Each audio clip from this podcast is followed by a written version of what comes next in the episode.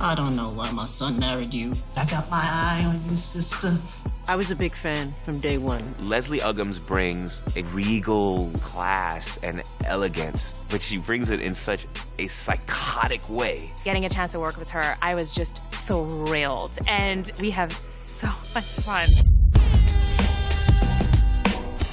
When I have those scenes where I torture her, I feel so bad off the set, but not when it's a time for me to do my thing. If grandma's anything like Andre, then she has a lot to fear. I got some stuff in store for Miss Anika because she's in my house. I was sick. I'm better now, Dwight.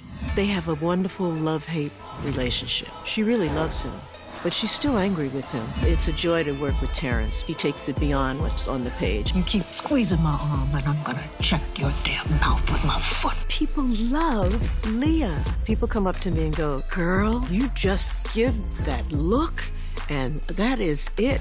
My mama used to stick pins in a voodoo doll that looked just like you. Oh, they're for some big surprises. They won't know what hit them when Leah and Lucious get together.